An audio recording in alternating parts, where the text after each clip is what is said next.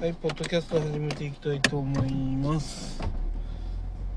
えー今日は、えーパソコン、あの古いパソコン、古いパソコンのハードディスクをね、新しいパソコンにね、移植したって話をしたいと思います。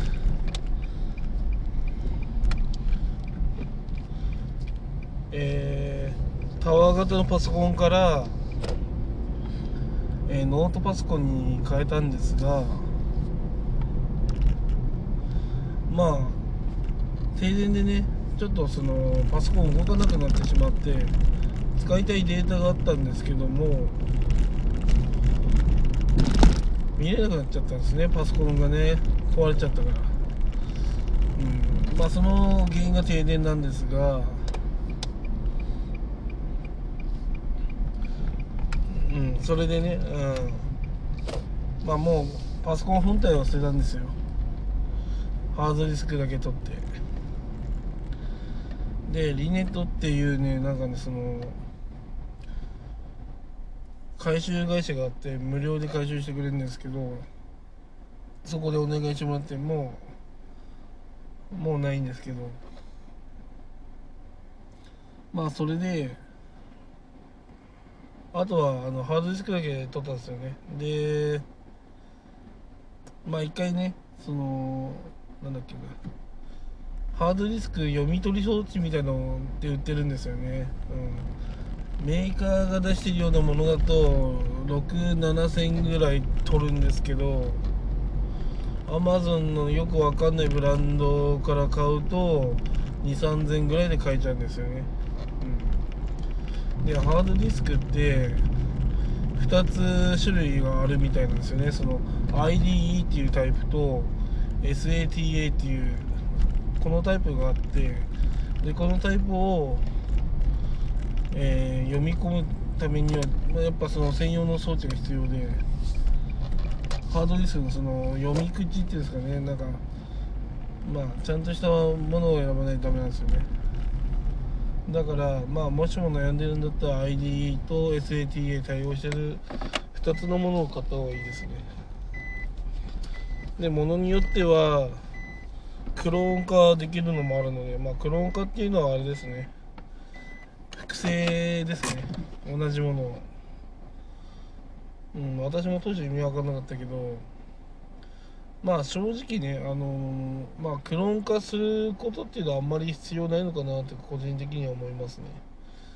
まあそれをやるぐらいだったらまあ好きなデータまあ必要なデータだけコピペして終わりでいいのかなって思いますね。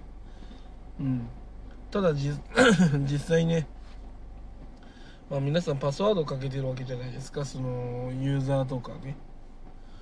でもねそれってね簡単にねあのまあ別にパスワードをかけたとしても新しいそのパソコンに移動するときに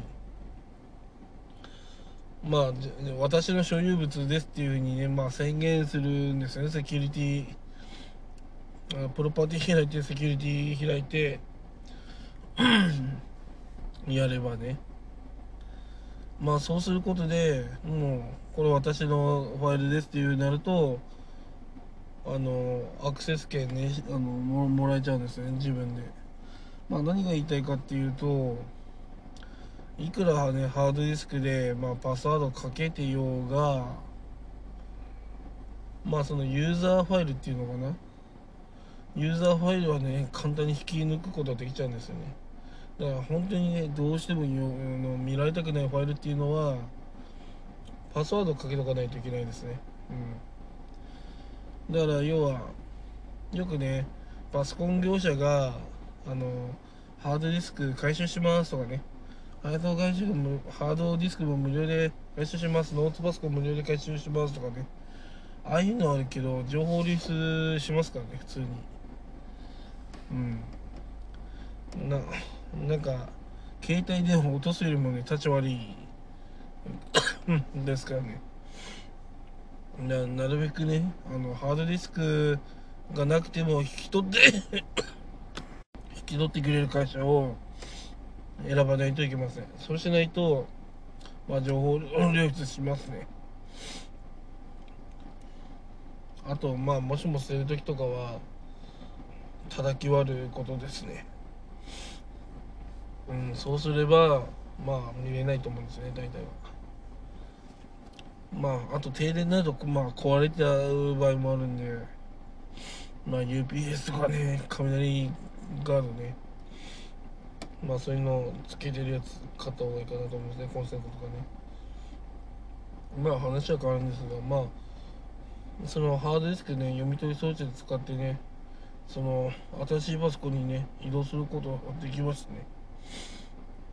うん USB3.0 であの読み書きしてくれるそのハードディスク読み取り装置をまあ買うことができれば簡単にねデータ移動できますんで。昔なんて USB3.0 なんかなかったからあのね何十何何十ギガっていうレベルのデータだったらデータだったらもう本当に時間かかったんですけど USB3.0 だとすごくね転送速度速いんで簡単にできましたね。まあ何が言いたいかっていうとねまあ結論を言うとまあハードディスク読み取り装置さえあればまあ内蔵ハード,、まあ、ハードディスクとかまあ何でもねあの簡単に読み込めますよという話ですね。うん。まあ逆を言えばまあ簡単に読み込めちゃうし自分自あの自分にアクセス権ねあの振ることができるんで安易にハードディスクっていうのはま捨てない方がねいいなと思いますね。逆を言えばねあの昔のハードディスクも読むことできちゃうんでねあの未来的なデータとかはねほんとねパスワードかけた方がいいと思います。さすがにパスワードかければね見れないですからね。でもそのユーザーファイルとかパスワードかけられないからうん未来見えちゃうんですよね。うん。まああとねそのまあ、プログラムファイルとかね必要なその設定とかあったらそれも抜き出すこともできますしやっぱそれができちゃうとねすごい簡単ですね。うん。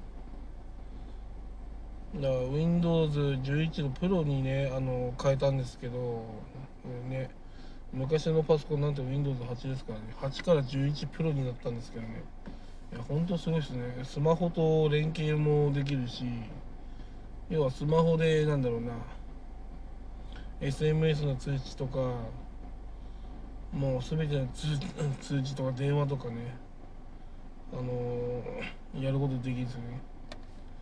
あとあのー、写真を見れたりとか結構拡張性があるなと思う。で2022年度中に Android アプリを使えるようにするみたいですね。だからそれができるようになるってことはなんか Chromebook のパクリじゃないけどまあそれができるようになるんですよね。まあただねタッチパネルじゃないとねまあなかなか難しいんですけど。まあなんかスマホがねなんかパソコンに入ったような感じになるんですね。うん。はい。まあこんな感じですねそのパソコンのハードディスクをねその移植したっていう話はね。そうハードディスク読み取り装置さえあればねあのたとえねあのまあ、パソコン起動しなくなってももしかしたらね内蔵ハードディスクがね生きてる可能性もあるかもしれませんのでその時はね大事にしてやるといいと思います。でそういうねあの不要になったパソコンはねリネットっていうね会社を使うとうんまあ安い値段でね持ってってくれますんでまあ今だと期間限定でなんか無料みたいですね。その一つね。要はハードディスクを削除しますかっていうことをしなければほぼ0円ですね、うん、自分で段ボール箱包んで。だからねすごいね便利なんですよ本当に。こんなに便利でいいのかなとか思いながらいるんですが。まあでもねやっぱりこういろいろな会社のねいいね ソリューションはやっぱ使った方がいいですね。うん。だから私みたいな事象だとハードディスクを取り出してそのなんだろうな。それ以外は回収してもらうと。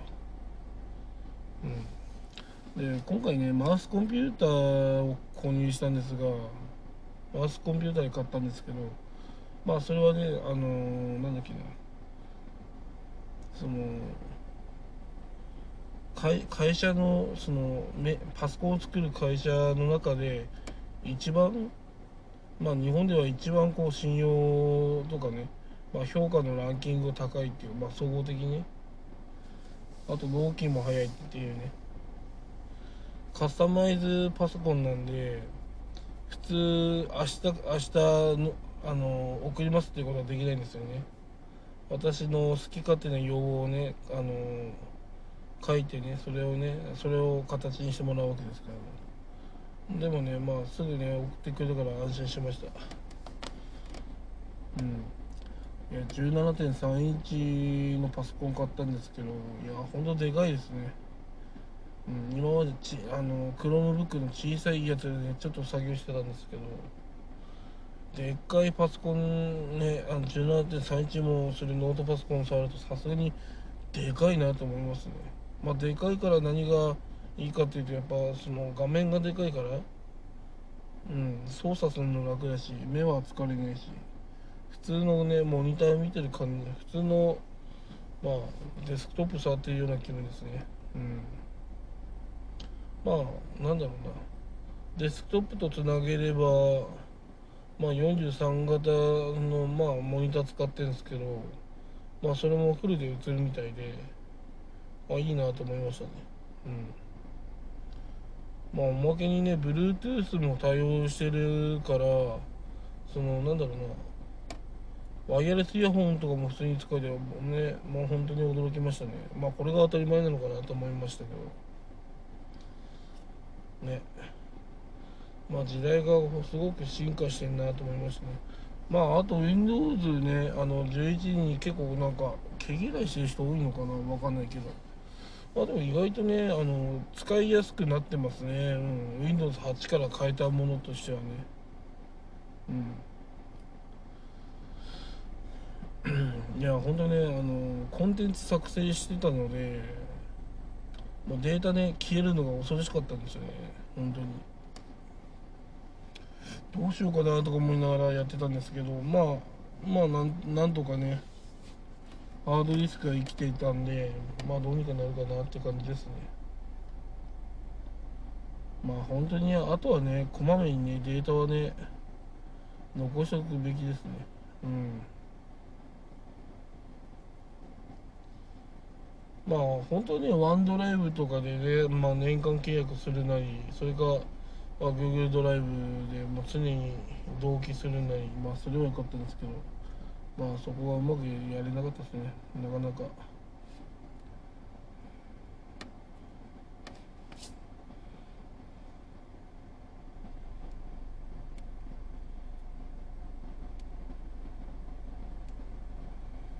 うん。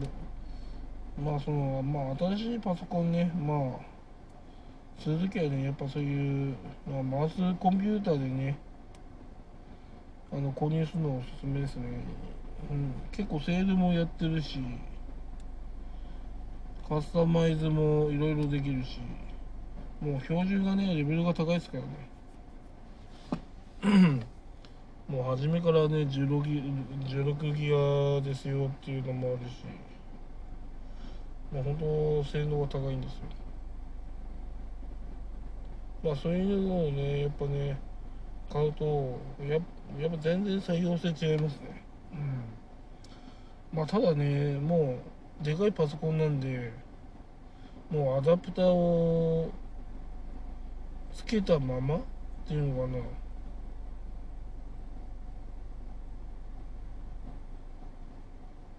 そうアダプターはもう電源アダプターはもつけたままの状態なんですよねほぼね。そう。そう。あ電源アダプターがね問題なんですよ。熱くなっちゃうんですね。やっぱり。強力な電力っていうかまあね電源が必要だから。だからね今度ねあのヒートシンクっていうその冷却するやつですね。を購入してまあちょっと電源アダプターをね冷やそうかなと思ってます。さすがにね電源アダプターね熱暴走とかで壊れてもね厄介なんでね。まあなんだろうまあヒートシンクやればね、まあ、中和されると思うねある程度は。うん。で広い面積ヒートシンクやればまああの長期間ね耐えることができるかなと思ってます。やっぱ熱熱がねやっぱ一番ね機械にはね毒です毒ですからね。うん。機械にねあのいいことしてあげた方がいいですね。まあ本当ね まあ小型にしてるからね。まあそういうふうになっちゃうんだろうけど。うん。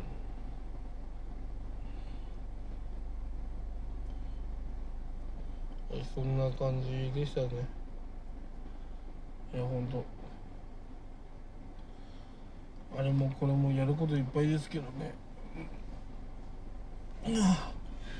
ちゃんと目標をね、あのー、明確にねやることこう決めていくとね大体こうなんだろう。まあ先が見えます見えるというか。ねそんな感じがしますね。